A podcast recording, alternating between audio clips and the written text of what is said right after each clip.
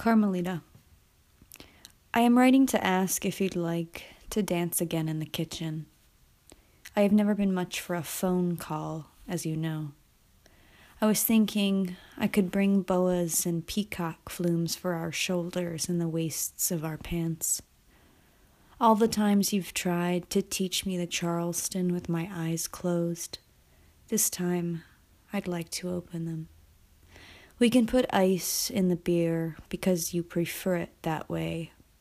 We can smoke your slims as we make our way through six rounds of gin rummy. At midnight, we could eat half truths as you tell me how you fell in love. I'd like to fall asleep in that bed while you'd play solitaire at your desk just once more. Carmelita, this could be read as atonement, but I must live with the choice I made, having never sent this letter. They called me an hour ago to tell me that you had died. Yesterday I sat beside you, you still able to hold my hand.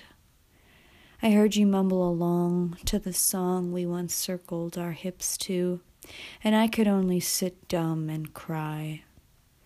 Carmelita, they've told me that you've died, and I can only sit here, poring over a letter I never intended on sending you.